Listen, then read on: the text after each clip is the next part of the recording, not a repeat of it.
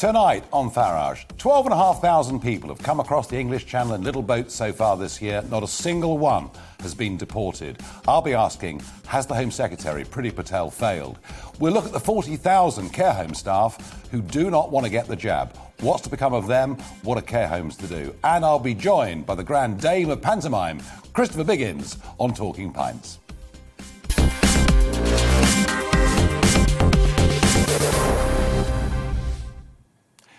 Well, last night we spoke to Migration Watch and we learned that the annual cost for looking after people who've come into this country and are trying to claim asylum had risen by 42% over the course of the last two years. It's now 1.42 billion every single year. And is it any wonder? With 12,500 people so far this year that have crossed the English Channel, the numbers keep going up and up. Now, when I first started looking at this early in 2020, it seemed to me that the numbers coming would rise massively. And the main reason was that deportations of those who came across the channel, whose claims for asylum failed, that deportations were only about 5%. It seemed to me you might as well put a sign on the White Cliffs of Dover saying, everybody welcome, doesn't matter who you are, and you won't be deported. And of course, that's been a boon to the criminal gangs who've made millions and millions out of trafficking people over the English Channel. But we learn overnight that deportations of those who come to Britain illegally because their claims have failed, those deportations were running at 15,000 people a year back in 2012. The numbers have gone down and down and down. And now, with the English Channel this year, of the 12,500 people who've crossed the Channel, not a single one has been returned to France or anywhere else. Now, in mitigation, I could say that the French have refused to sign a returns treaty with us, uh, but I would also point out that as we're still part of the European Convention on Human Rights, deporting people is difficult because we face an endless series of court cases. Either way, when you have a Home Secretary who, since August 2019, has made repeated speeches in public saying she will stop the cross channel flow of people, tonight I have to ask the question Has Priti Patel failed? I want your views on GB Views at gbnews.uk. But I'm also running tonight, for the first time on this show, a Twitter poll. The handle is at GB News. So just simply, yes or no, has Priti Patel failed? Well, I certainly think that she has. Now, I did say there are some mitigating factors, and joining me now, perhaps to help explain some of this, is immigration lawyer Ivan Sampson. Ivan, good evening. Hi, good evening, Nigel. I was making the point a moment ago that deporting people who were shown to have been here illegally was running as high as 15,000 a year back in 2012. Uh, that number has plummeted over the course of the last few years. A lot of it, I think, in the wake of the Windrush scandal, the Windrush row. Um, but what is what is Priti Patel to do now? Because it's pretty clear that large numbers are coming from Afghanistan, and we're going to accept large numbers from Afghanistan. But that, that of itself is going to put much more pressure on cross channel movements, uh, which have been quiet for the last two weeks because of the unseasonal weather. Isn't it completely unacceptable that not a single one of 12,500 people has been deported back to France? Yes, thank you, Nigel. First of all, um, you've got to go back to the 1990s to understand why uh, n- people are not being deported.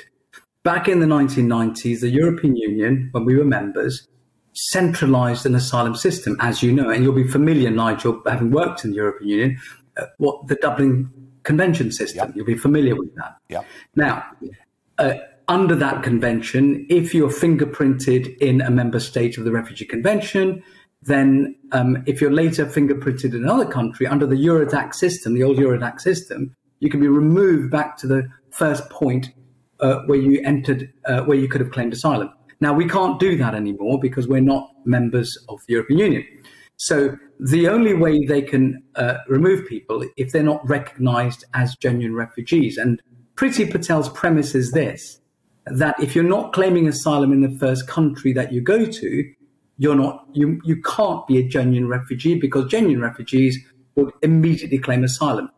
Unfortunately, the, the statistics don't bear that out because 50% of appeals are allowed by the court, where the Home Office deem people not to be genuine refugees. So her, her initial premise is all wrong in any case. Then you have the, an unaccompanied children. We cannot remove them. We simply can't do it because we have a duty under the Borders Act to make sure that they're cared for. And we also have a duty under the Children's Act. Doesn't matter if you're a refugee, you have status or not. Every council has a duty under the Children's Act to care for children. And we simply cannot remove them until they're 18. The final problem is where to remove them to. If France won't accept them, the only place they can go is back to their home country. Well, most of them don't have any travel documents, no passports. Yeah, so I'm afraid and, and, Patel is telling talkies. And that, of course, is quite deliberate, isn't it? And I, I have a sense, yes. I have a sense, Ivan, uh, that within a few weeks, when we do get some better weather and when very big numbers start to cross the channel again, that everyone that comes will say they've come from Afghanistan, uh, which will, of course, compound the problem. But on the Human Rights Act, you know, and that's still, you know, we've got Brexit, but we are still part. Mm. Of the European Convention on Human Rights. It isn't just those crossing the channel without documents we're struggling to remove. We've even seen plane loads of, of, of people who've been convicted of criminal offences in this country. And when we try and deport them, we find there are lawyers doing their best to stop that from happening. And I was amazed to see today that we now have something like 11,000 foreign criminals, people who've committed crimes, some of them very serious in this country, and they're out there now freely walking the streets of Britain. Isn't it time we re examined the ECHR? No, it isn't. I don't believe that. Oh, look, do you know who drafted the ECHR, Nigel? I don't care that it was British people. We had a lot of very misguided British people back. We, we, we, we drafted it. Yeah, I know, and we got. Yeah, I know, and we got, and we joined the European Union. We got lots of things mm. wrong in the past. You and I have had discussions many times on LBC on this on this yeah. particular point. This is the thing. When you're looking at family life, it's very complex because it's not just the individual you're talking about. You're talking about the extended family. It's what's called composite rights. And so when somebody's gone to prison, has done their time, and has come out, paid their dues to society, and is no longer a risk to society, then why should they be separated from their families? That's the point. And so that's what the courts look at. Is it proportionate? Now, look, I accept there are some people that are they're a risk to this country, and quite yes. rightly, we should deport them. I think that's absolutely right. I think, you know, serious sexual offences, those sorts of offences, we have to draw a red line somewhere where it's unacceptable. But the Home Office simply want to remove you for the most erroneous crime. Anything which carries more than 12 months prison sentence, well, there's an automatic right to deport but, that person. But, but that seems reasonable. I put it to you, that seems reasonable to most people. Well, it would do until you start looking at the complexity of relationships and the effect that it has on the on the other family members. So I, I asked you this question before in LBC. If your daughter was married to a refugee, let's say, who committed uh, a, a, a, a several shopliftings, and he's been then sent to prison for more than 12 months. Yeah. And you've got grandchildren. Would you accept your grandchildren to live without their father? Well, I'd be pretty appalled that a son in law um, who had come into this country. We're talking about the grandchildren. Yeah, yeah. Not I, the son well, well, I'm saying this. That's the complexity. But, but we, yeah. I understand this. That I understand that it's complexity. But I would just argue this: we open our arms up very generously to people from all around the world, and if they abuse mm. that trust, I don't think they should be here. But finally, Ivan, back on the English Channel, is there anything that Priti Patel can do to reverse the tide? She can. What she needs to do is to enter into a treaty and a bucket full of load of cash. Because the only thing the French will understand is we pay for it. And we're going to have to enter into an international treaty with the EU similar to the Dublin Convention. So I'm afraid they've got us over a barrel now because they're so upset about us leaving Brexit, uh, leaving the EU they're very slow to enter into these treaties. So it's going to be a challenge for Priti Patel. But, it's going to be a challenge, um, absolutely. No, I do agree with that. It's going to be a challenge. The alternative, of course, is that you just tow boats back to Boulogne and, and Calais harbours, and that may get the French to the negotiating table a little bit more quickly. That's been discussed. And do, do you know it, what will happen is what if the French then tow them back? So what you'll have is boat people going backwards and forwards, being towed to and fro. I don't think that's the way we want to be shown in the international community. I think we're worth more than that. All right, Ivan, thank you very much indeed. Well, Ivan Sampson and I often disagree on these things, but we do so, I think, in a civilized way. And, and, and I, you know, repeat the point, certainly on foreign criminals.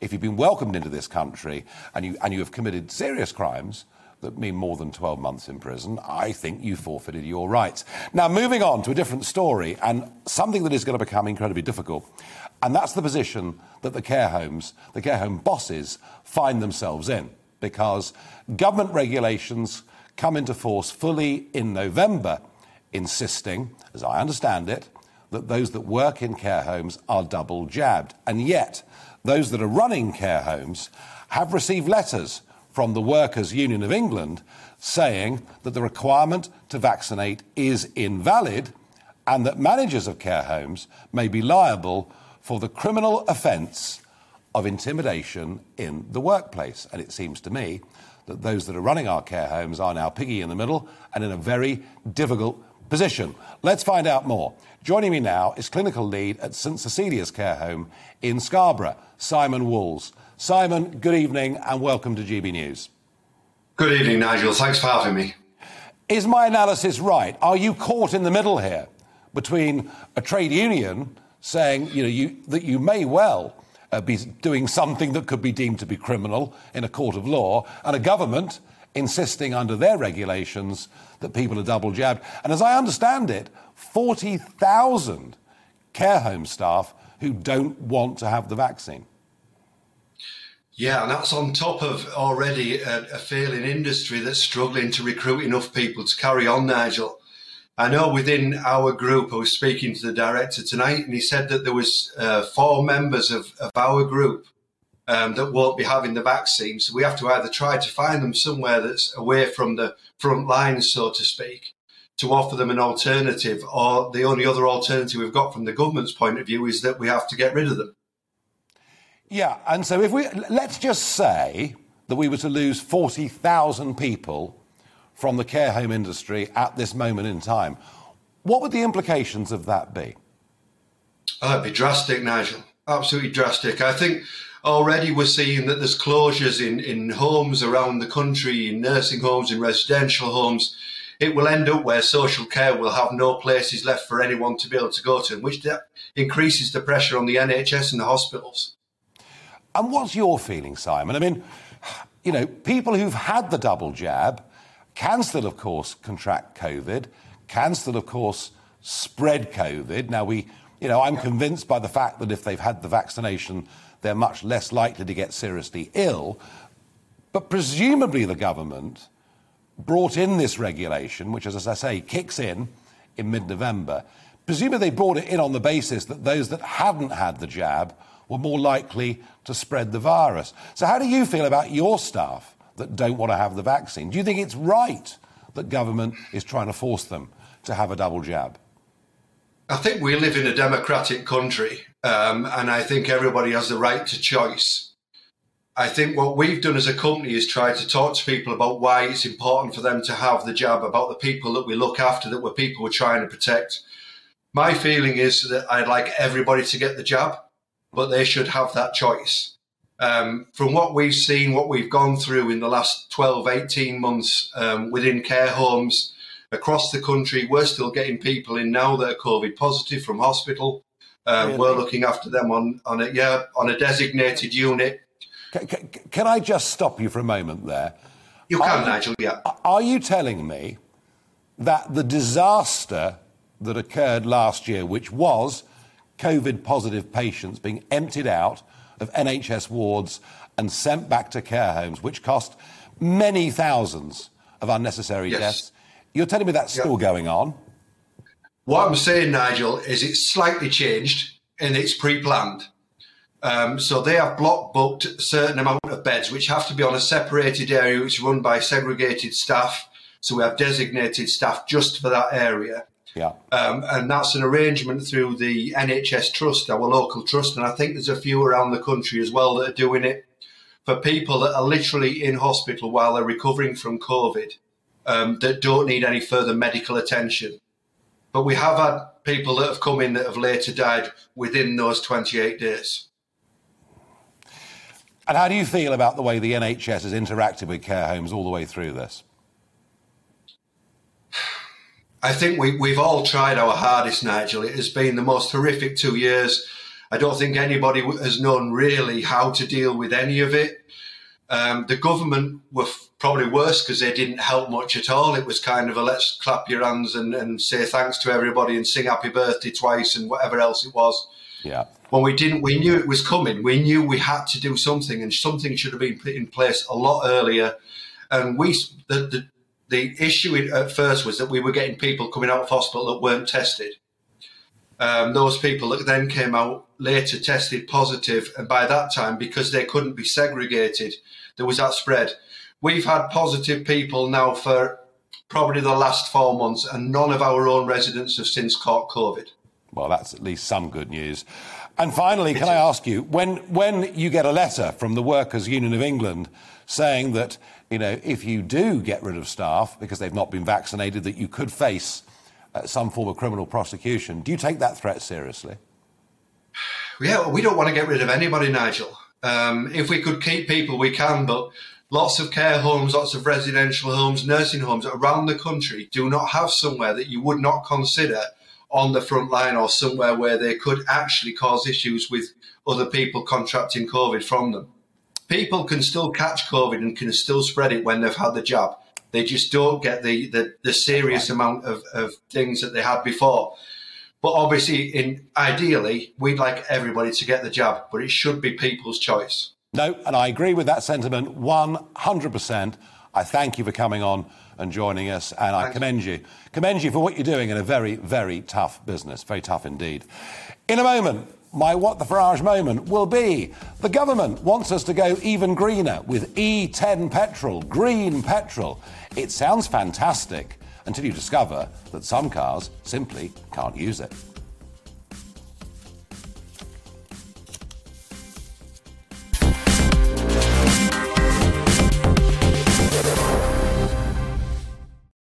As we learn that not one of the 12,500 people that has come across the English Channel this year in small dinghies has been returned, I'm asking you, has Priti Patel failed? And Pav responds to me on GB Views and says, yes, Priti Patel has failed us and needs to go. Robert from Bicester tells us, not just the Home Secretary at fault. We have tried to deport, but too many last minute judges stopping the flights, and this is all because of the Human Rights Act, I promise you. Cynthia says, I like Priti Patel, so do I. But sadly, she talks the talk, but there is no action. Repeatedly since August 2019, she's told us she'll stop the numbers coming across the channel, and all they do is get bigger and bigger. And strangely, the more money we give to France, the more people they seem to send us. William has also sent in his view. He says, I believe the civil service and border force are equally to blame. No minister has ever got on top of the migrant flows in the last 20 years at least. That may be true on the big picture, but as far as the English Channel's concerned, this is actually a very new phenomenon. It didn't begin until three years ago, and it is now getting completely out of control. Now, my what the Farage moment. We're told that the government, which we know has got a big commitment to going green, um, is going to go that little bit greener by introducing extra amounts of biofuels into petrol. It's going to be new green petrol. It's going to be E10 petrol, is what it will say at the pumps. And Grant Shapps, the Transport Minister, has boasted that it would reduce the CO2 emissions coming from millions of cars. But I understand there might be a problem that this may not be compatible with some cars. So joining me now to discuss this is the President of the Automobile Association, Edmund King. Good evening, Edmund. Good evening, Nigel. So tell us, I mean, we know that going green always sounds wonderful in theory, but in practice it can be expensive or difficult. What does this new E10 initiative actually mean?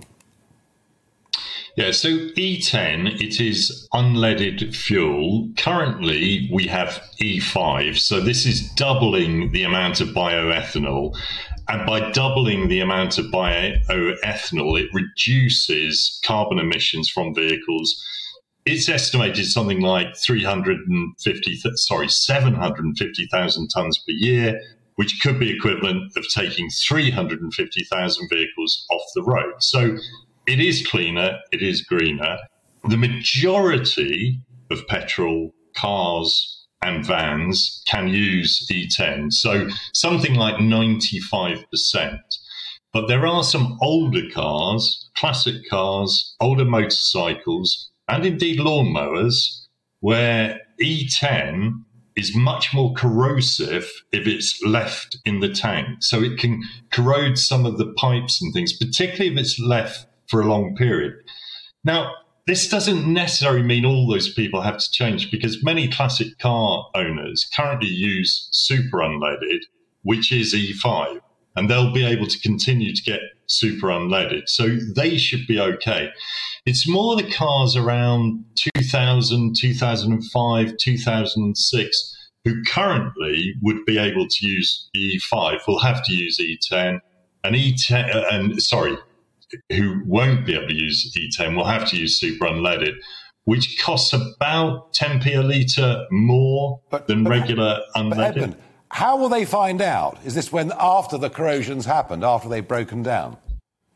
Yeah, well, there has been quite a campaign about it. Many of the garages now have got leaflets that they're giving out. Some of the oil companies have contacted customers. Certainly at the AA, we've been talking to our members about it. And there is a ready reckoner. You put in your registration number and it will say if your car is compatible.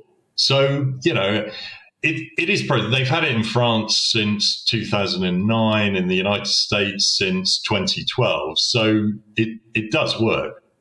Okay, so actually, this is not something that you're wholly opposed to. It actually makes sense, does it? Yeah, no, ab- absolutely. I mean, it, it is progress. Um, and it, it will only be a few people affected. But ironically, the people most affected probably will be people with older lawnmowers and things because oh dear, if you if you put the fuel in that, yeah, and then you leave it in your shed for a while, and then it can have an effect in disintegrating parts. So again, unfortunately, most lawnmowers may have to go on super unleaded. Right, I'm going to remember that, Edmund, next time I top up. and the grass is growing pretty quickly at the moment. Thank you very much indeed for joining us. Well, that didn't sound too bad after all, did it? Well, I'll tell you what is bad. So we've learned overnight that not only are we talking to the Taliban, as I said over the course of the last two nights we would be, uh, but in fact, this has gone to a very, very high level. Uh, boss of MI6 over in a neutral country talking to the Taliban. And I, I did accept last night that we, we probably have to, have to talk to the Taliban. But what we mustn't do is to somehow pretend that they're now the good guys. We've seen some really rather bizarre comments, I thought, from a chief of the Imperial General Staff suggesting that they're just country boys uh, with slightly different values to ours. Be in no doubt, this group of people loathe us, despise us. And we saw some evidence of this last night uh, in Afghanistan, where the Taliban were parading coffins draped in the UK, US, NATO, and even one there with the French flag. This was their big Independence Day celebration, and I think that symbolism says one hell of a lot. Mock funerals. Mock funerals for countries including us. And there are many, many boasts coming out, many boasts coming out from Taliban sources saying that Bagram airport will now be used as a base to spread global jihad. So I suppose if the British government has to talk to these people, well, then that's what it will do. But the thought we would somehow ally with them because ISIS are even worse, I have to say, doesn't appeal to me at all. Now, last night I said to you that I'd probably go, I have to go off air at 7:45 as the president, the 46th president of the USA, Joe Biden, was going to give his speech on the end of 20 years in Afghanistan. But Sleepy Joe didn't actually come out to speak for another 45 minutes. He did then give a speech, a very, very long speech, um, in which he was wholly unapologetic for his actions. Uh, the blame lies with everybody else and not him. But I will say this for him that speech was delivered without the bumbling, without the stumbling. It was, I didn't like the content, but it was for this American president who's been struggling so much. It was actually a much more in control performance. Not that I agree with anything that he's done, and certainly internationally, uh, his reputation, and I think in many ways America's, has been pretty shredded over the last week. Uh, and indeed, on Monday, next Monday, I'll be doing an hour long special asking Does the special relationship still survive what has happened over the course of the last couple of weeks? Now, a case that will baffle many people is the Colin Pitchfork case. This is the man who was given a life sentence in 1998 for a double murder. Two 15 year old girls, Lynda Mann and Dawn Ashworth, raped and murdered by this man. Uh, the case received huge publicity back in 1988, not just because of its appalling nature, but because it was the first time ever that DNA evidence had been used to secure the conviction. But life in this country, of course, just doesn't mean life.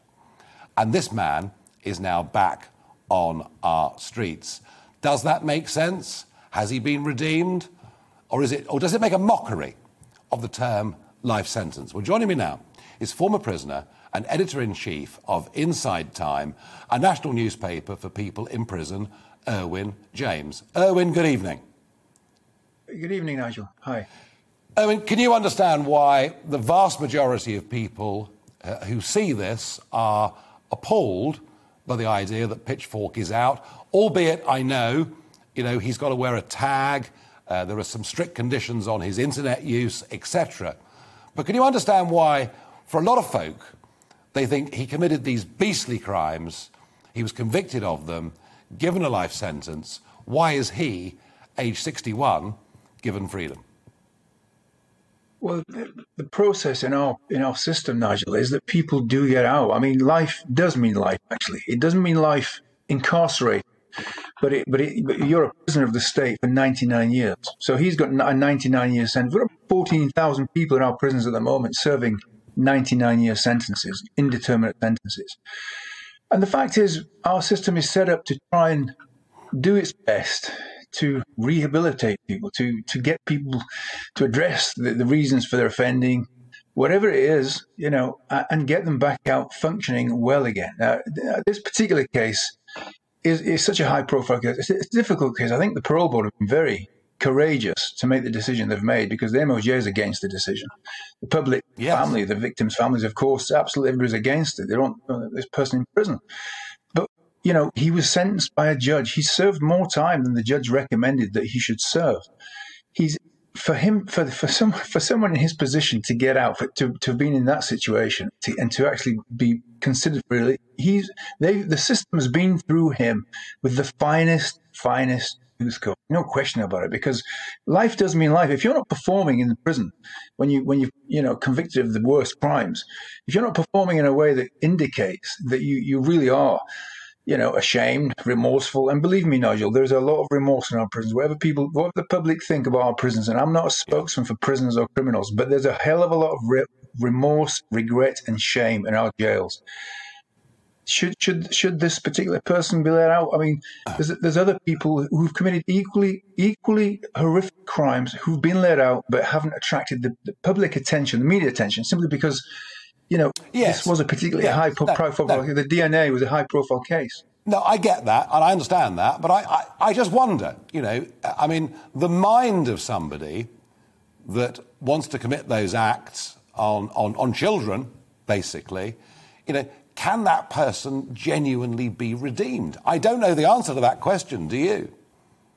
I don't know the answer to that question. I, I, don't know that. What I do know is that the system is geared to, you know, p- people serving life, you know, the most violent and sexual offences. They, they, they're really they're really looked into by the psychology departments, the probation service, and occasionally, occasionally it goes wrong. You know, occasionally it goes wrong. Um, you, you know, well, what do we do? do we, but when you say how, how, Owen, Nigel, Owen, how when you say it goes wrong, when you say it goes wrong, you mean that somebody who's been convicted of some heinous crime like murder comes out of prison and does it again. It's happened. It's, it's a very, yes. very, it's a very, I mean, it's, it's infinitesimal, the, the, the, the, percentage of that happening, but it, it, it, can happen. But that's, what do we do? Do we, do we keep everyone in just in case somebody reoffends and does a terrible thing again? You know, do, do we build fortress prisons, have, you know, mass incarceration? We, we already have massive overcrowding in our prisons. We, we have an, an amazing workforce in our prisons, decent people trying to address the, the, the damage that, the people in prison have done. They, they're trying to do their best, but they, our prisons don't have the public support. They, they really don't. They just, they just, you know, a lot of people don't think about prisons. My, my view is a prison is a valuable community resource, as valuable as a school or a hospital. And and uh, it's about you know we need as a society we need to start having a bit more respect for our prisons, have prisons that that we can be proud of instead of ones that we're constantly ashamed of. A decision like this really it attracts you know it attracts the worst attention hmm. from mm. certainly from the victims' families. You know, I mean grief, well, the, them, the pain that they're feeling is uh, it's uh, unquantifiable how they must feel about this. But our system is set up to to rehabilitate. You know, I mean, we have become more punitive over the past sort of 10, 15, 20 years. If you back to the 80s, we had two really high profile cases. Both prisoners are dead, so I, I don't mind naming them. But, yeah. but the Yorkshire Ripper, Mr. Sutcliffe, he, he was convicted of a dozen or more murders. He was given a minimum recommendation of 25 years by the judge because that was considered then a huge and incredible sentence for this country. Dennis Nilsen, another another yeah. uh, person, serial killer, again 25 year minimum term. IRA bombers who'd killed you know several people in bombs were getting minimum 30 years. Uh, now, you know, this chap has, has, served 32 years and it's not long enough. You know, we have kids getting caught in, in, in, in gang wow. violence in London, shootings, and they're getting min- they're getting minimum terms of 35 years, well, 40 I, years, 27 yeah, years. Well, whatever the rights and wrongs, are, Owen, I think that's what the public wants. But look, thank you for coming on and making the point that prison is there to rehabilitate and, to re- and, and for people to find redemption. Thank you. Now, our snap poll on Twitter, whether Priti Patel has failed, and 61% of you say yes, she has failed. Um, well, I, I, honestly think uh, I'm surprised the number wasn't a bit higher. Um, 18% saying no, and the rest perhaps not decided. Now, car- cartoons. I love cartoons. We're good at cartoons as a country, and one of the themes I've been running over the last couple of weeks is the problem in getting face to face GP appointments. You may have heard me talking about it and interviewing people. Well, today, on the front page of the Telegraph, there was the Mac cartoon, which so often is brilliant, and if anyone can't quite see it, it's a couple of guys meeting at a party. Hello, I don't think we've met before. You must be my GP. I like that. Talking of having fun, I'm going to be joined by, without doubt, the most famous pantomime dame in the whole of the world. Yep, I'll be talking pints with Christopher Biggins.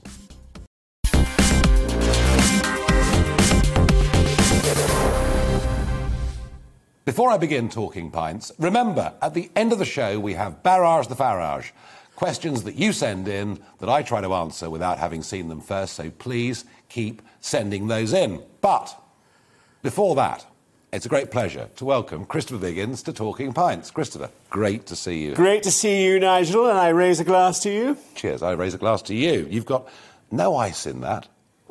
No, it's a pretty naff pub, if you ask me. yeah, yeah, Well, you, they, they got the vodka in anyway. Yeah, but the ice is something which is very important. I know, I know, I know. I put ice in uh, rosé wine because I like it really, really cold. Chilled. Yeah. No. Yeah. Well, we'll, we'll um, somebody will get fired as a result. I hope so. no, actually, at GB News are so short staffed we dare not fire anybody at the moment because we're a start-up and that's fun and that's yeah. exciting and it's. Christopher, you have, you've been in some of the best known sitcoms some of those classic sitcoms. I know, very lucky. You know, wonderful programs. I mean, Porridge, and we just did a big sketch, a big, big uh, piece on prisons a moment ago. Yeah, I know, I saw that. I thought of you in HM Prisons. Yes. and all and you know, when we were in there, it was a wonderful series to make. But when we were in there, none of us quite knew what we were in there for. We knew it wasn't very serious because, because we were all rather likable, you know. And I was a gay character, and I played a gay character before in a Doctor at Sea, and I'd gone right over the top. And this time we'd like blonde wig and very effeminate, and got criti- criticised for it. So this time we thought we'd be a bit more subtle.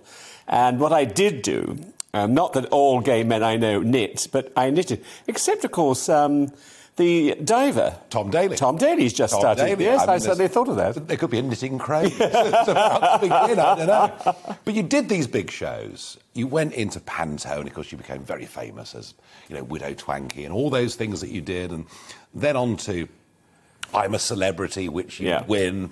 And, you know, you're one of the most famous faces in the country. But when you first got into acting, because I mean, people I've spoken to that have tried to make it as actors and have found it a poverty stricken existence. Um, you know, just trying to survive from gig to gig, uh, constantly going to auditions. Was it tough to get into, or did you just sail straight into it? No, in my day, uh, bearing in mind I'm much older than most people now, it is the fact that it was easy. Because what we had, we had a series of repertory companies which you could go to. Like when I, I lived in Salisbury, I was brought up in Salisbury. And when I left school at 16 and a half years old, I went to the local rep and to a man called Mr. Salzberg. And I said, Can I have, um, I'm now burping this Coke, uh, this uh, tonic's making me burp. Uh, the, I said, Can I have a job? And he said, Yes, you can. He said, Well, he said, I don't, well, you, I know, we're doing this play. Yeah, you can come for two weeks. And I stayed for two years.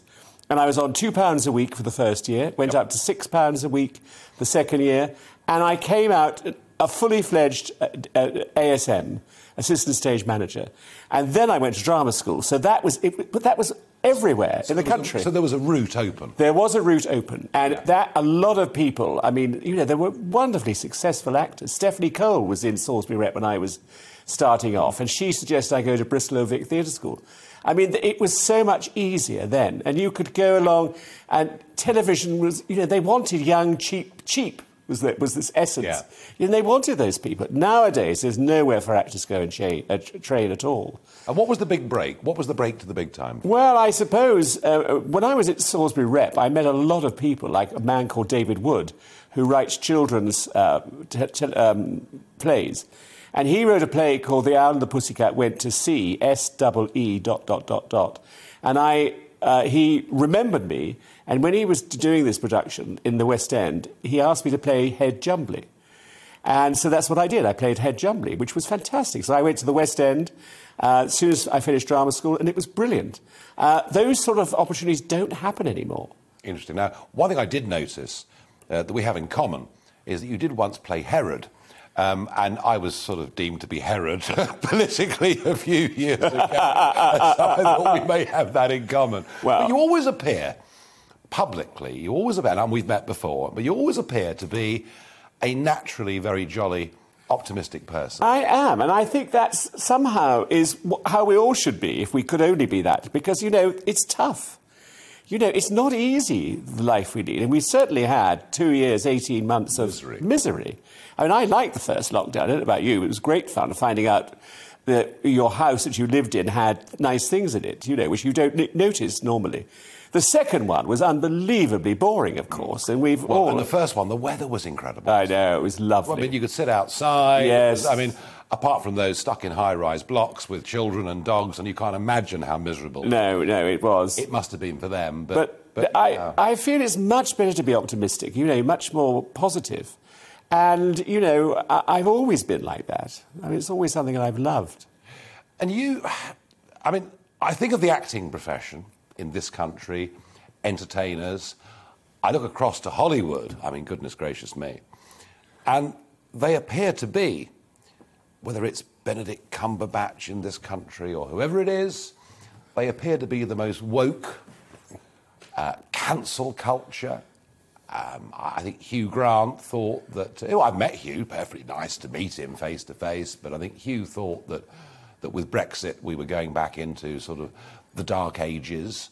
Um, what is it about the vast majority of this profession who seem to be way out there on this liberal left um, and, and, and think that the rest of us would benefit greatly from knowing what their opinions are? Yeah, I think it's ego, if you ask me. I think they have a, such an ego. And nearly all the people that you've just explained, you know, with, with these uh, extraordinary ideas of how we should all react and how we should work the system is, is to do with ego. And it's not as though acting is enough of an ego for them. They want to actually personalize it to make sure that people know that they are very lefty and that's how everybody should be. And an actor who's right wing is, is a disaster, which of course is rubbish.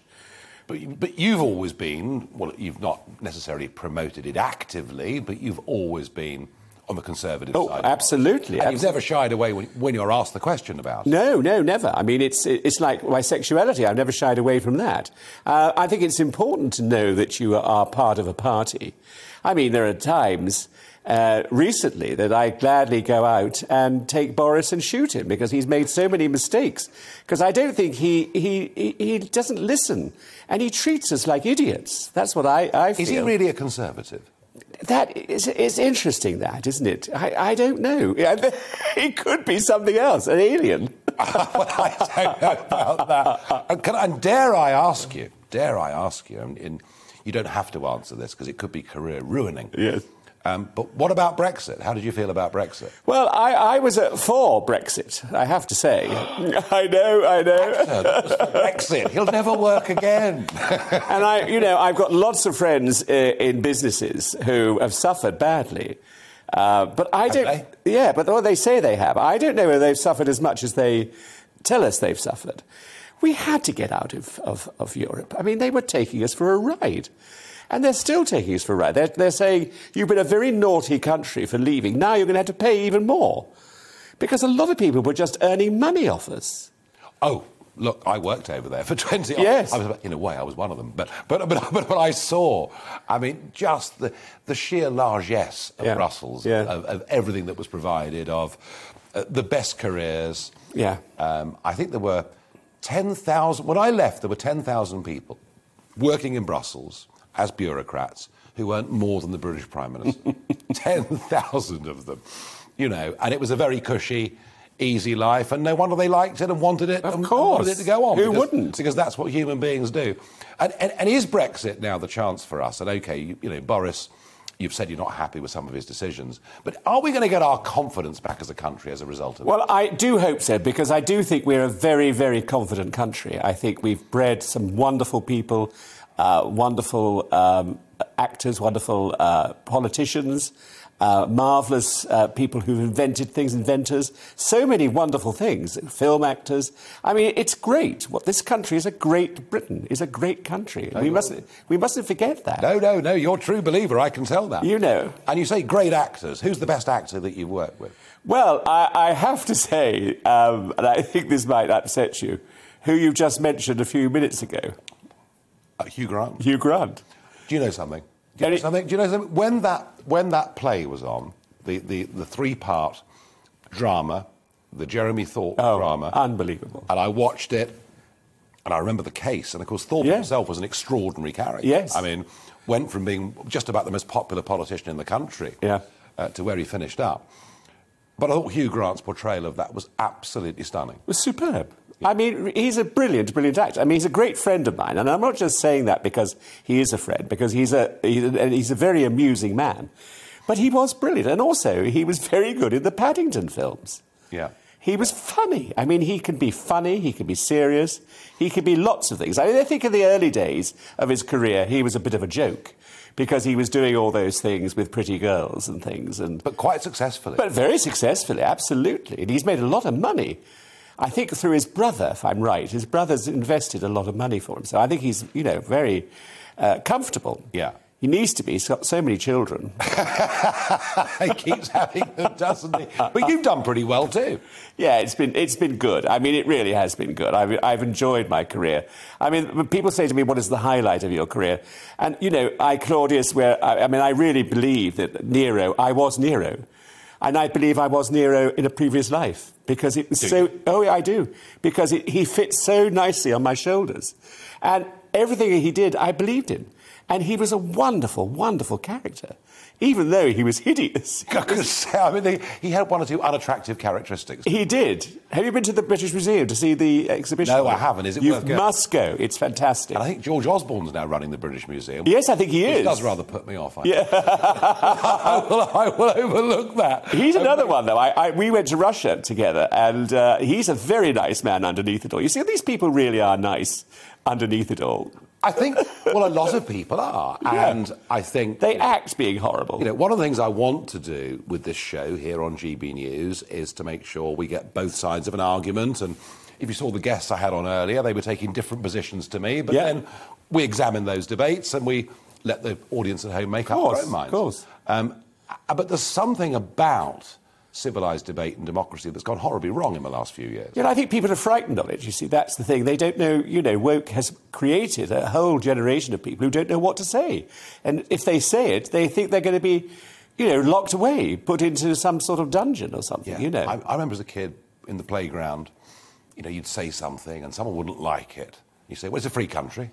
I can say what I like. Yeah. Now youngsters say, you can't say that. I know, and I think that's such a shame. I really do. It is a remarkable turnaround. Because, you know, you should be able to say what you think. I mean, this is, your, you know, your, your life. This is your moment. Yeah. And if you're c- constantly being told, oh, you can't say that, then what, what, what must you go on in your mind? One of the reasons that one of the reasons that the celebrity TV programs like I'm a Celebrity, one of the reasons they work is because the cameras are on you for such a long period of time that at the end of the day you can't act. No. The real person, Absolutely right. the real person comes out, and, Yeah. that, and that I think for the viewer is one of the fascinations. It What's is. she really like? Yeah. What's he really like? Did you actually enjoy doing it? I loved every moment of it. Did It you really? uh, honestly, the, the, the first moment I went in and I was confronted by Janice Dickinson, the awful American uh, model, who was the most hideous woman I've ever met in my life. And I still say that to this day.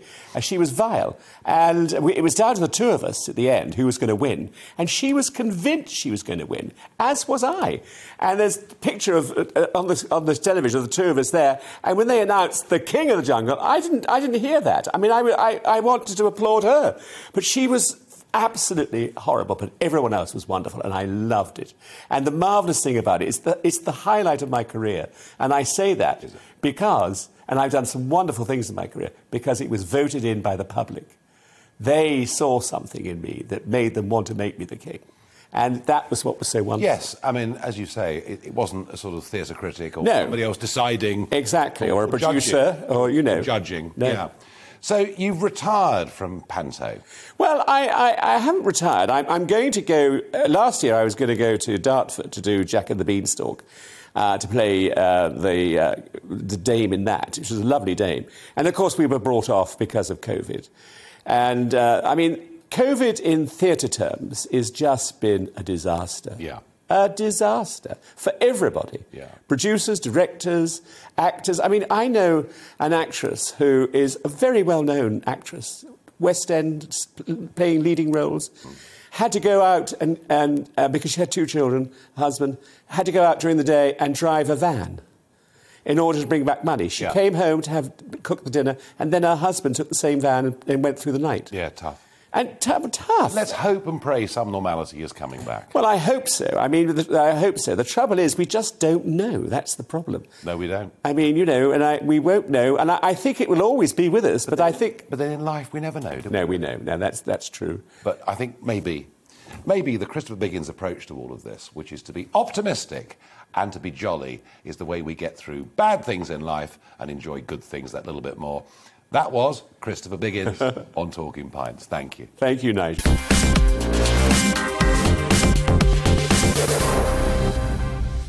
Right, now it is time for the last part of the show, Barrage the Farage. And you've been sending in your questions, which, as you know, I don't get a previous look at, and one day I'm going to trip over horrendously. but it hasn't quite happened yet. Linda says, How do you think pandemic restrictions for travel and Afghanistan have affected UK and US relations? Can we have another hour, please, for the programme? because I couldn't. Look, I think what Biden has done uh, has really damaged the relationship between us and the USA. I'll be doing an hour long special on Monday with some very senior figures on both sides of the Atlantic examining is the damage, is it a severe bruise or is it actually a break? Um, I suspect that actually our links with America, our cultural links with America, our linguistic links with America, our business links with America, our historical links with America, because they have now forgiven us for 1812. I suspect that our great relationship with the States will survive Joe Biden, but the next three and a half years could be very, very difficult. Mark on Twitter asks if you could invite three people from world history to a dinner party, who would they be? Well, it would obviously have to be Churchill, there's no question about that, because you, you could sit into the wee hours with a cigar and a glass of something and talk about all sorts of things. And I'm going to have to say, uh, I'll pick one other. Um, I never really got to know Margaret Thatcher, um, and I was fascinated by her because, uh, there's a fan over here. But whether you liked Margaret or didn't like Margaret, uh, she had conviction, she had belief, and I would love to sit and talk to her about what really formed her views. And I have had dinner with the Donald a few times over in America. And again, a completely fascinating human being, whether you like him or not. I've got time for one more. Alan asks Nigel, should we call a general election? Who do the people trust? Well, uh, look, look, do you know something? After, do you, do you remember um, Brenda from Bristol? When she was told there was an election coming. Yes. And she said, Oh, no, not another one. And I think the British public would respond very negatively indeed to another general election.